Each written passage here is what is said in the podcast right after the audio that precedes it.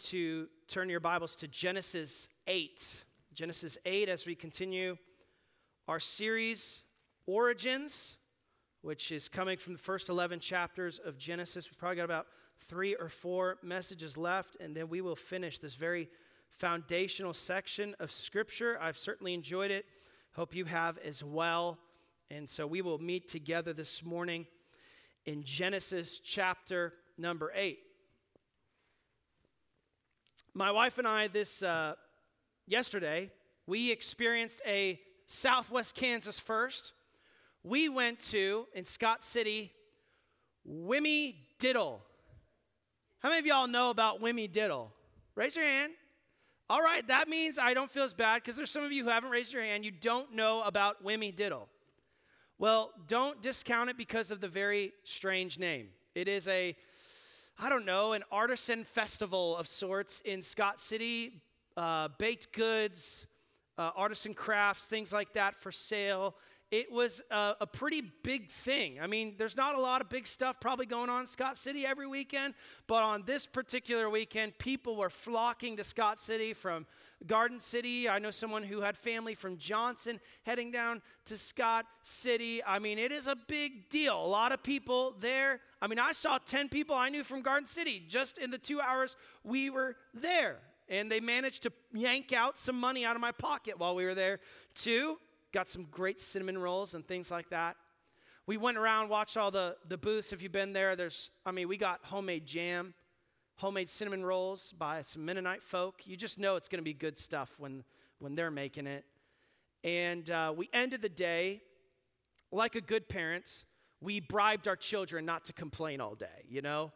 And so I told my kids one of the first booths we passed was a cotton candy booth. And, you know, what is one thing that every parent hates, but every kid simultaneously loves? It's cotton stinking candy. And so I told them if you don't complain a single time during our time here. You can have some cotton candy when we get done. So, what do we do? We walk through the booths and we're holding this bribe above their head the whole time so they don't annoy the fire out of us. And we say, We'll get you some cotton candy. We get to the cotton candy booth. And what happens? Pardon your pastor, but it bothers the life out of me when people cut in line. Somebody give a witness to that this morning. And it was, it's not just anybody who cuts in line. It was like a large family who wanted like five cotton candies that cut me in line. Your pastor had to exercise something I'm not very good at patience. I had to wait in that line. I was ready. If you've been to Whimmydiddle, especially if you brought kids to Whimmydiddle, I was ready to get out of there and I had to wait. I hate waiting. Who else hates waiting in this room. My wife knows I hate waiting. I'm terrible at waiting. I did some research this week, and it's a little bit depressing how much we spend our lives waiting. This will depress you a little bit, but I promise there's hope at the end of the tunnel. On average, Americans wait 32 minutes when they visit a doctor. On average, we wait 28 minutes in security lines when we travel. Sorry, Guille, you're flying to Mexico here in a couple weeks. You're going to wait in line a little bit on average. We wait 21 minutes for a spouse to be ready to go. Don't say amen or you might get a smack. Each year, I think I'm ahead of the curve on this. We wait 13 hours on hold for customer service. This is why I live in Garden City because those who live in big cities wait in traffic more than 50 hours a year. Somebody give praise that we don't live in one of them big cities. You add it up, human beings spend six months of their lives waiting in line. Three days a year waiting for something to queue up on the internet. And the average person spends 43 days of their life in total on hold waiting for customer service. I think someone would get voted in as president if they could abolish waiting for customer service. And I look at statistics like that, don't you, and get a little bit depressed because I think I'm going to waste 43 days of my life, a month and a half, waiting for customer service who probably, let's be real, won't help me at the end of the day. I hate waiting. Waiting stinks. It stinks when you're waiting for customer service to fix your technical issue. The reality is, is that waiting stinks when we wait longer than 30 minutes for things that are a lot more important. For some of us, for some of you, you wait for years for a child to turn back to Jesus. We wait for months to get out of a difficulty that stresses us out every day. We wait for years to God for God to bless the work we are putting in right now. We wait for years to climb out of a financial situation and get to a place of financial comfort. Chances are, if you're in this room, you are waiting on God for something. Are we in agreement on that? Waiting for God to heal. And sometimes, doesn't it? It feels like people are cutting in line. They don't have to wait as long as you. Someone give me a witness to that. They get what you're waiting for before you do. Waiting is excruciating. It's not just you that has to wait in this life, Noah had to wait too. The last couple weeks, we've seen how Noah entered the ark when God promised judgment on the world for its sins. And for all intents and purposes, we know that Noah was saved from the storm the moment that he entered that ark because he was safely shut in by the hand of the Lord. But as you read Genesis 6, 7, and 8, the record shows us that Noah may have been saved the day he entered that boat, but he was on that boat for an entire year of his life. Even when God began to pull back the floodwaters of judgment, as we see in Genesis chapter 8, it doesn't actually mean that Noah received what God had promised him yet. I think our passage this morning, if you're waiting on God, has at least two really important lessons to teach us.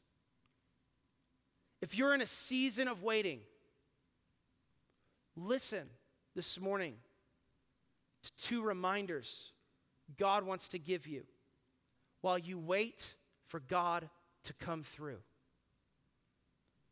We see in chapter 8, verse number 1, that Noah's story pivots on this phrase i encourage you to follow along in your Bible or digital Bible as we look through the passage this morning. But in chapter 8, verse number 1, we talked about this a little bit last week that the whole story of the flood hinges on this sentence and God remembered Noah. Noah wasn't saved by what he did, Noah wasn't saved by his genius engineering of this boat.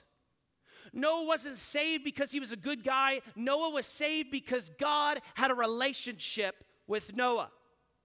And it's the same that's true for us. Unless we are in relationship with God through his son Jesus Christ, nothing will change.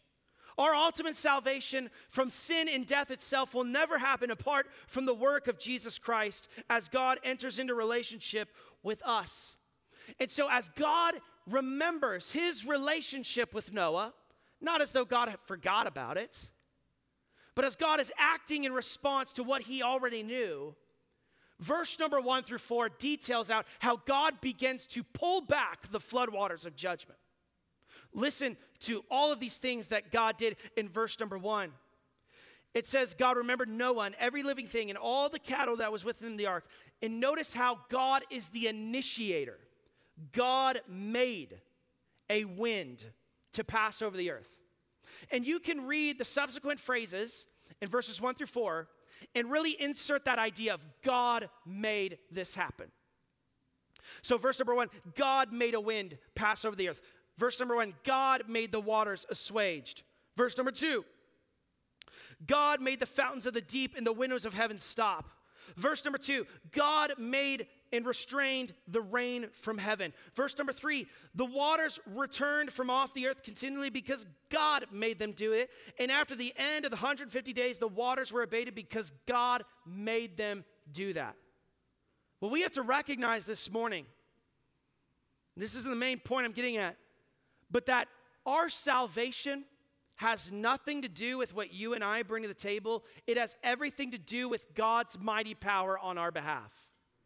Friend, nobody is saved from the judgment of sin and an eternity in hell unless they come to a recognition that our good works, our deeds, our morals, our church attendance bring nothing to the table. Our baptism brings nothing to the table. That God initiated our salvation on his own end. God made it happen. God sent his son Jesus. Jesus lived a perfect life. Jesus died on a cross and suffered for sins. And Jesus rose from the dead to give you and I that hope. It's all by God's power. And it's Jesus who takes us out of danger and judgment and places us in safety, which is what verse number four records.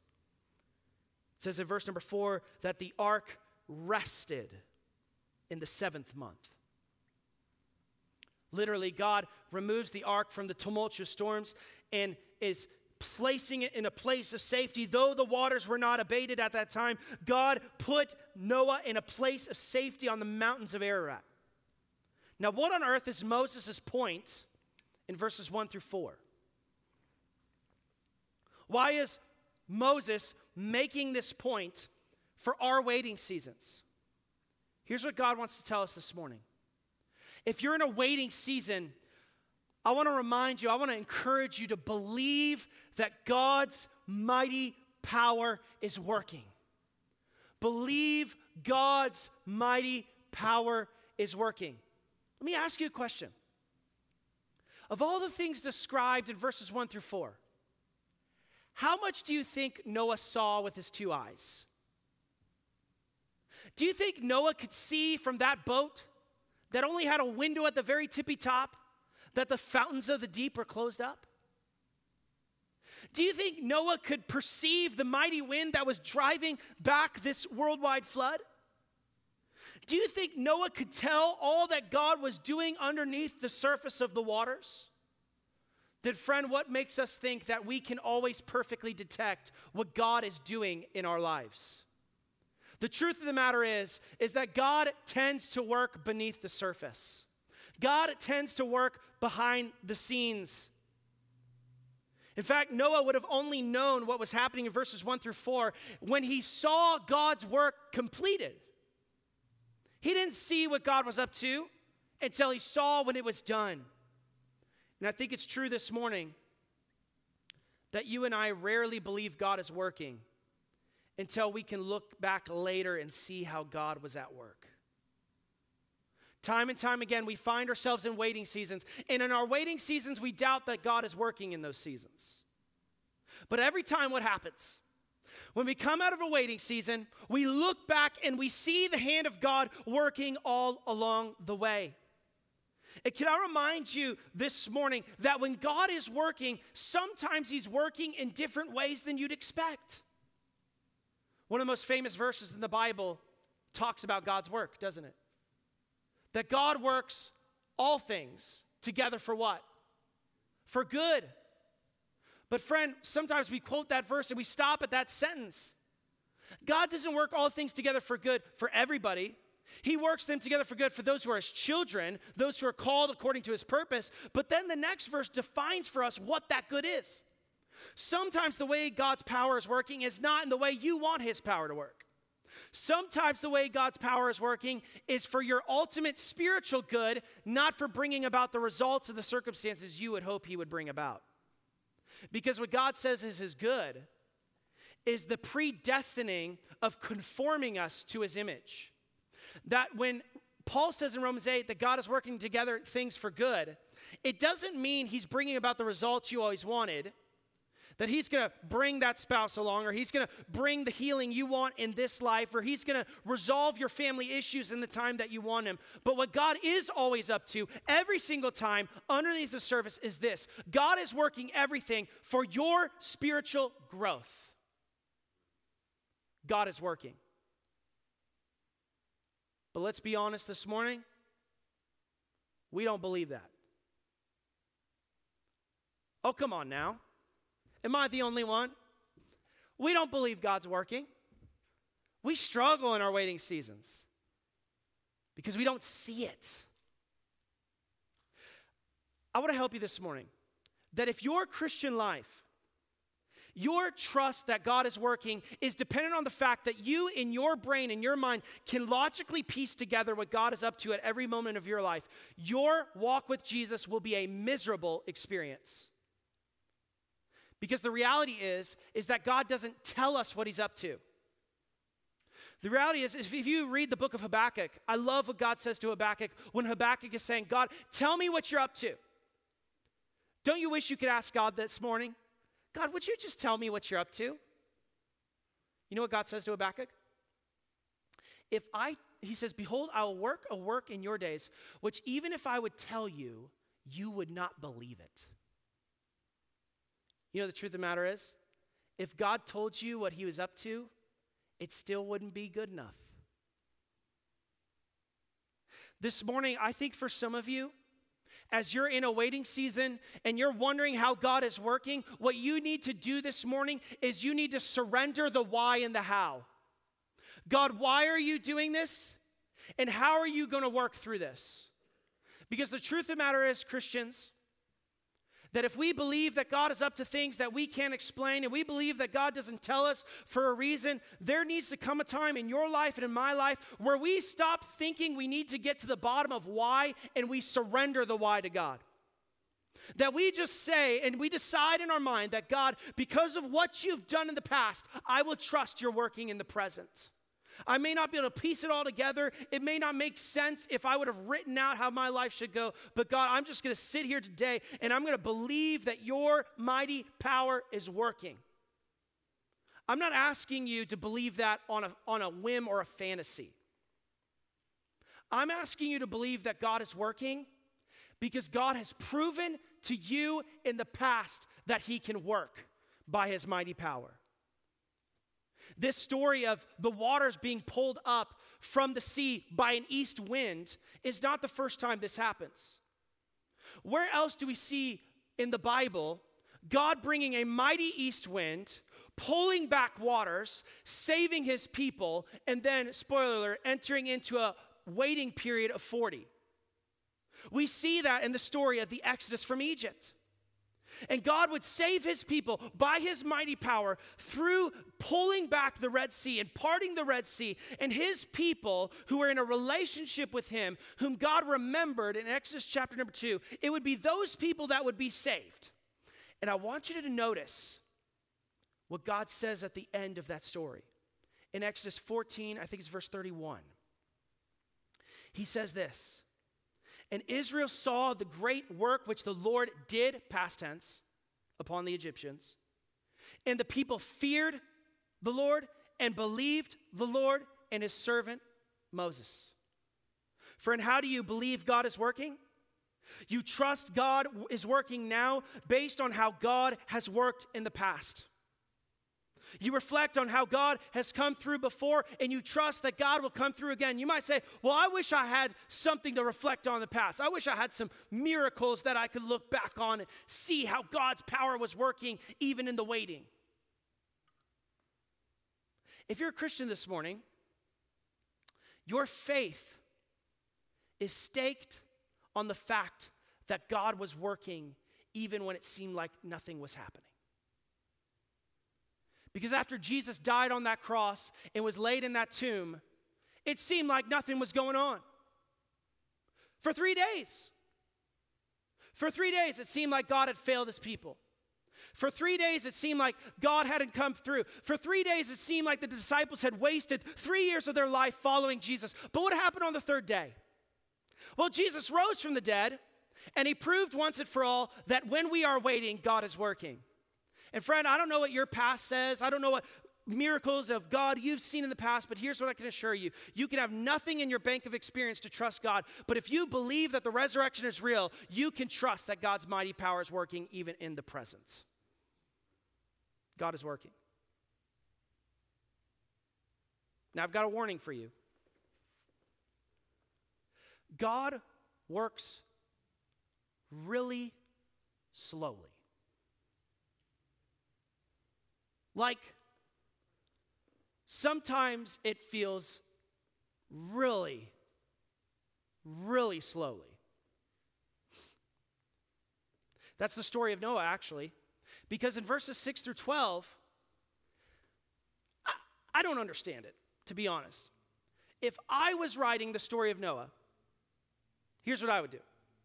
Verse number one God made a wind to pass over the earth, and then 204 days later, Noah walked out of the ark and he celebrated. That's how I would write the story. But listen, let's believe this for a minute, Christians, that every word of God is there for a reason. That all scripture is given by inspiration of God, and all scripture is profitable. It's for our benefit. So there's six verses here that are there, literally giving us a chronology of Noah's waiting. They're showing us how much time, listen to this, how much time passed between God working and Noah seeing God's work. And, and we see this chronology in several different verses. That, bef- that though God's power had brought the east wind, Noah didn't step out on dry ground until this different, uh, these different seasons happened. Verse number three, it shows us how Noah waits for 150 days. Verse number six, it shows us how Noah waits for 40 days. And then he sends out a raven and a dove. But the dove couldn't land on anything, apparently because the waters were still really, really high on the earth.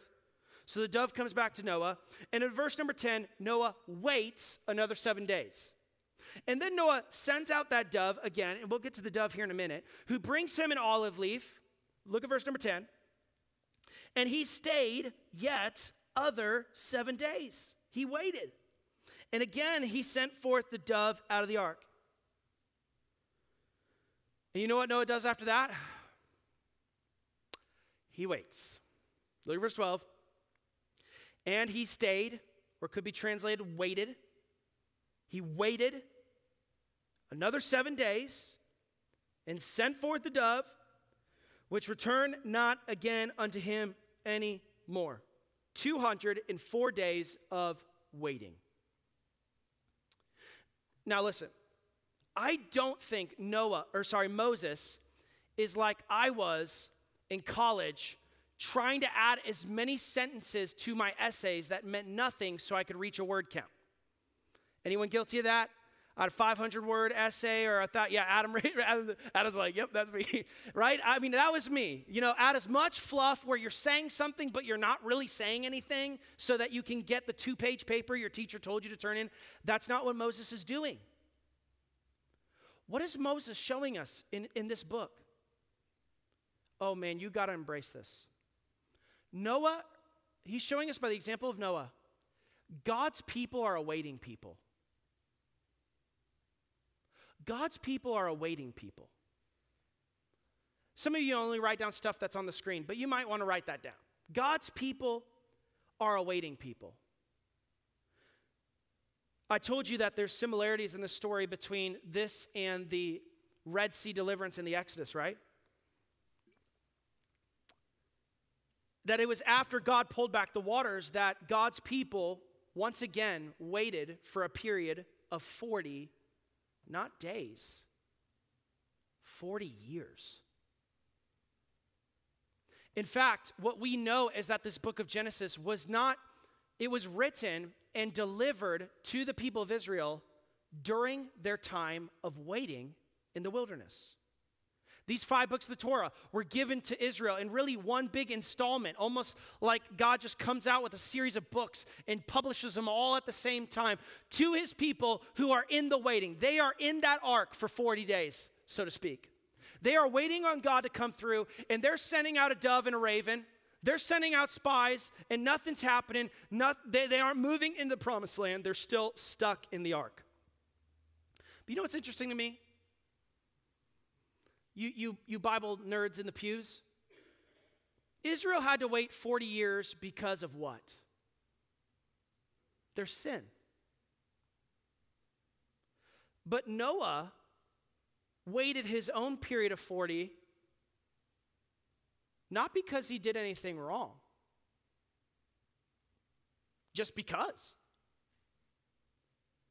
And I think sometimes as Christians and as people of God, we think waiting is a punishment. We think that the only people who wait are those who've gotten it wrong. But chapter 6 says that Noah was a righteous man, that he was perfect in God's sight, that he was upright in his generations. And yet it was that same upright, righteous man that is waiting on God and waiting and waiting. Don't you think God had the power to roll back the seas in one day? Hey, friend, that's what he did on the second day of creation. What does it say in Genesis 1? It says he parted the waters from the waters in one instant when he spoke, and yet now God is taking 204 days to make it happen. God could have done it as quickly as he did in Genesis 1, but yet he chose, for reasons we don't understand, to make Noah wait. God's people are a waiting people. Christians are waiting people. Our faith is forged on the gap between the crucifixion and three days later in the resurrection. And then, friend, we all recognize this that God saves us when we trust in Christ's perfect work and we repent. But we also understand that our salvation is not affected fully until later. Because though we are saved by the grace of God here and now when we repent and trust in Christ, sin still remains, the earth is still imperfect, we still suffer disease, and we still suffer pain, and we believe that later, after waiting, God will come back and he will fix it all. 1 Thessalonians 1:10 I think is a beautiful verse. You might meditate on this this week. Paul summarizes the Thessalonians in their waiting experience. To wait from his son from heaven, whom he raised from the dead, even Jesus, which delivered us from the wrath to come. Wait a second. Did Jesus deliver us? Or are we waiting on him to deliver us? Both. God's people are waiting people. And if that's true for our salvation, if our salvation is quite literally defined by an intermediate waiting period, why should we be surprised when the smaller acts of God's work and power are filled by waiting time? When we wait for God to heal, hoping that maybe it happens in this life, but if we believe in a resurrected Christ, we are assured that it happens in the next life. We are waiting for God to work when it seems like He isn't working. We are waiting for God to fix sin and confront people who've wandered from Him. We are waiting for God to draw a lost one to salvation. Do you know what Noah's story is trying to tell us this morning as a waiting people? To submit to God's timing. When you are waiting, submit to God's timing. Sometimes his timing in Genesis 1 is one day. He could do it in one day. Sometimes his timing is 204 days. In the book of Numbers, his timing is 40 years. But here's what we all have to do we have to remember and we have to recognize that we don't just need to surrender the why and the how, we need to surrender the when. We need to submit to God's timing. And we need to stop putting timelines on God as if He's our employee. Because God gets to choose the timing and we don't, because God is sovereign and God is king and we are not. But here's the question that I think all of you are asking. You're like, yeah, that would be great, Pastor Mike. Sounds really good for the guy in the pulpit. How on earth do I do that? Because waiting on God is far worse than waiting in a cotton candy line when that family cut me yesterday. That hurt. I mean, I was standing right there. They should have looked behind and said, hey, this, this fella's standing right here. He's still in line. And we're still, oh, we, maybe we should get behind him. But man, it's so much harder, isn't it?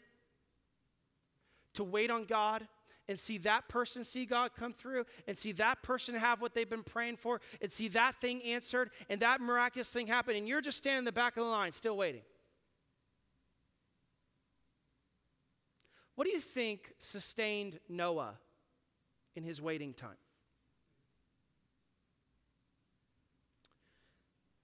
I know we, we cover this in several weeks, but if you would have read, if you would read Genesis 6 through 8 in one sitting, you would recognize that in Noah's story, God speaks directly to Noah a lot.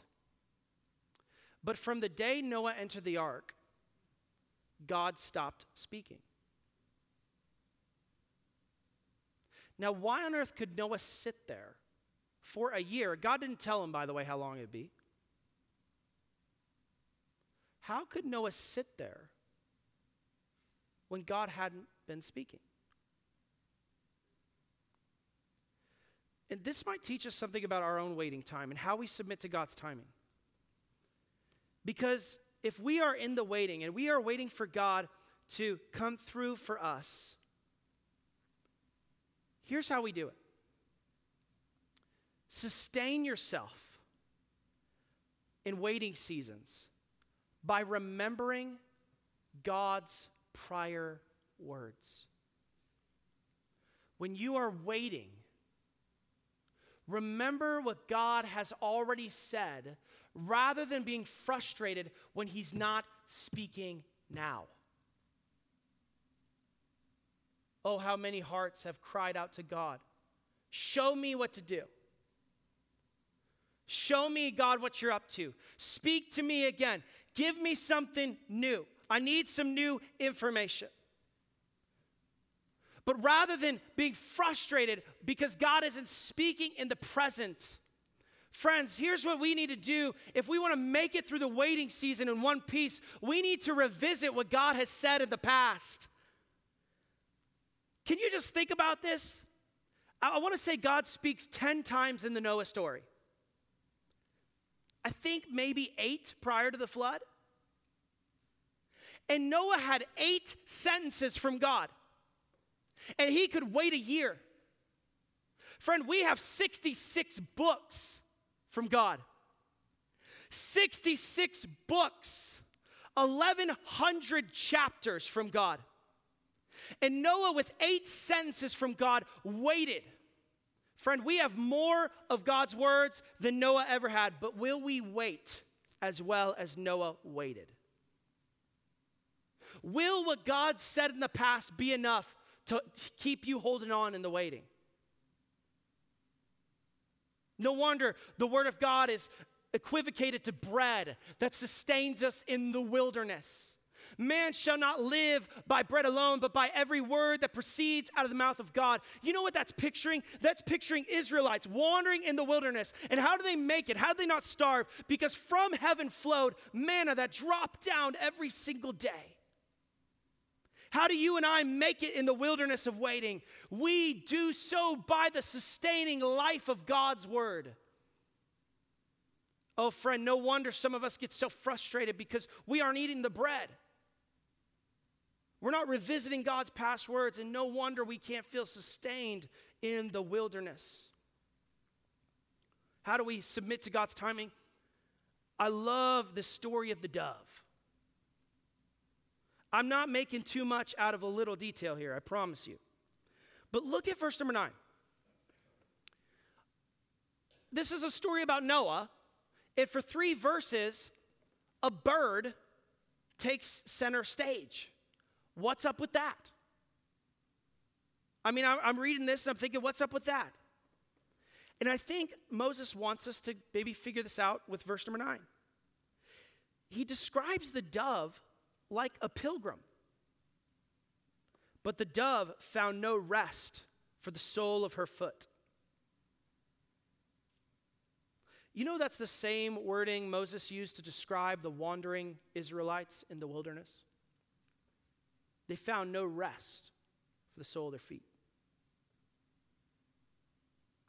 By the way, when they couldn't find rest for the sole of their feet, what does the Bible also say? That their shoes on the sole of their feet didn't wear out. God sustained them even when they didn't find a resting place. But then there's this detail about the dove. And what happens with the dove? He sends out the dove and there's nothing, and the dove comes back, right? And then he waits seven days and he sends out the dove again. And what does the dove bring back? Look at verse. Verse, I know, I know it's an olive. I'm trying to find the verse. Olive leaf, yes. Verse 10. No, verse 11. And the dove came into him in the evening, and lo, in her mouth was an olive leaf plucked off. So Noah knew that the waters were abated from off the earth.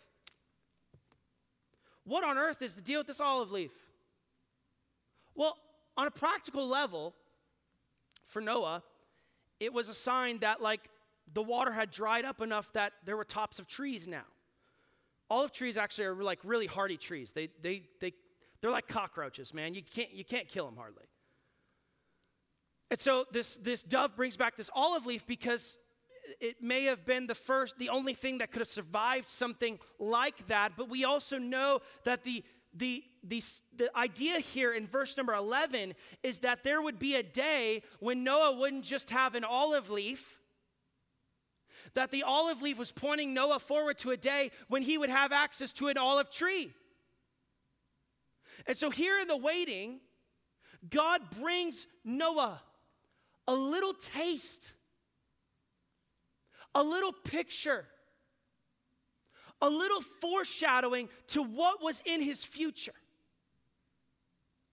And I don't know about you, but I have found it to be so true that God is so kind that He doesn't just make us wait in silence, but He gives us little pictures of the future blessings He has in store for us.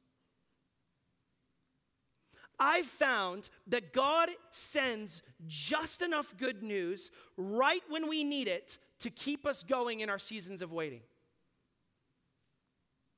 I don't know what that might be. Sometimes it's an encouraging word. Oh, son, you have no idea how many how many Mondays I've woke up feeling like garbage. Thinking about the prior day, and God sends an olive leaf.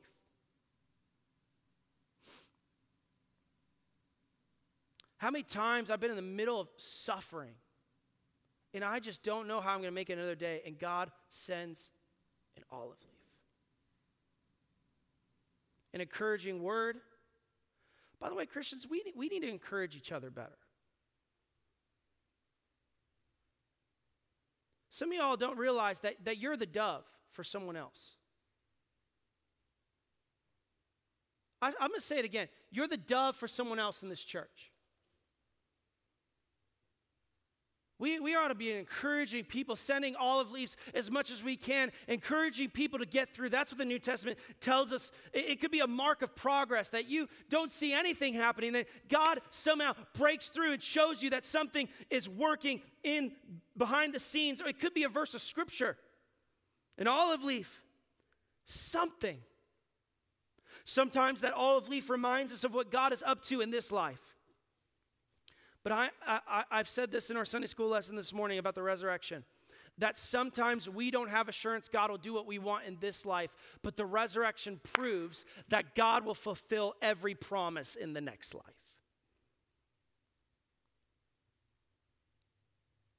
That sometimes our hearts are so fixed on what God is going to do in this pilgrimage that we forget God is not obligated, obligated to fulfill his promise in this pilgrimage, but he will most certainly fulfill every promise when we cross over to the other side. That's why, by the way, as a church family, tonight at 6 p.m., we're celebrating communion.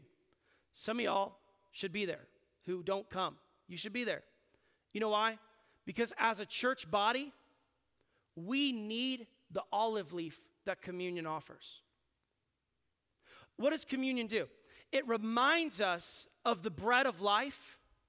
That in this journey, we only feel like we get a portion of Him, but on that day, we will see Him face to face. It's an olive leaf that reminds us that we'll drink that microscopic sized cup of grape juice now, but on that day, when we meet our King face to face, we will drink new wine with Him in the kingdom of heaven. What is communion? It's an olive leaf pointing us forward to the promises that God has in store for us. But, friend, whether it's sustaining yourself by God's word, waiting on the olive leaf, submit to God's timing. I can't tell you how long that'll be, but what Noah is showing us this morning by his silence is an example of submission. What is this passage teaching us? Even when you are waiting, Trust God is working. Believe his mighty power is working when you can't see it. Submit to his timing, even when you don't understand it. Because God is working in the waiting. What do we do in response to this message? well, number one, if you have never received Jesus Christ as your personal Savior, if you're trusting in what you can do to get through the storm, I have really bad news for you. It's not going to work out. Your morals, your good deeds, they don't get you through that. Only God's mighty power can save through his son, Jesus Christ. And if you don't have a personal relationship with God through Christ, man, here's what the Bible says repent of trusting in yourself and turn to Jesus and accept his gift by faith. You don't need this message if you haven't done that. You need that. But for some of you, you need to pray for God's help to see the little blessings He's giving you now so that you can see His faithfulness in His work. You need to pray for God's help to crack open your Bible tomorrow morning so you can revisit what God has said in the past so you can trust Him in the present. You need to pray for God to give you the faith to believe that He's working even when you are waiting. One thing you might do this afternoon is shorten your Sunday nap by 10 minutes. And you might journal, write down, type on a phone app, whatever, all of the ways God has worked in the past. You'd be surprised what that'll do for you. You'd be surprised when you come out of that exercise like, who am I to doubt? Nonetheless, I think if we're all awaiting people this morning, we all have some way we must respond. Some way we must meditate. Some way we must reflect on God's words. I'm going to have my wife come. I want us to spend a moment in reflection, in prayer See, God is so kind that I believe He has spoken today. Not because I'm the voice of God, but because His word is the voice of God. Unlike Noah, God has spoken today. You're not actually in abject silence, you, you have heard the voice of God. And so here's what I, my philosophy is when it comes to preaching. If God is so good to want to speak to me, I should probably talk back to him. I don't think that's too deep, is it? So I want to just challenge you in your seat, reflect in prayer and speak back to God. Talk to Him about what He's talking to you about. Let's spend some time in prayer. Let's not make it weird. Let's make it normal. Let's make it the, the obvious thing that this is what we do as a church. We pray when God speaks. Shelby's going to play, give us some music to just help us tune in and just reflect and speak to our God this morning, I want to give you an opportunity to do that.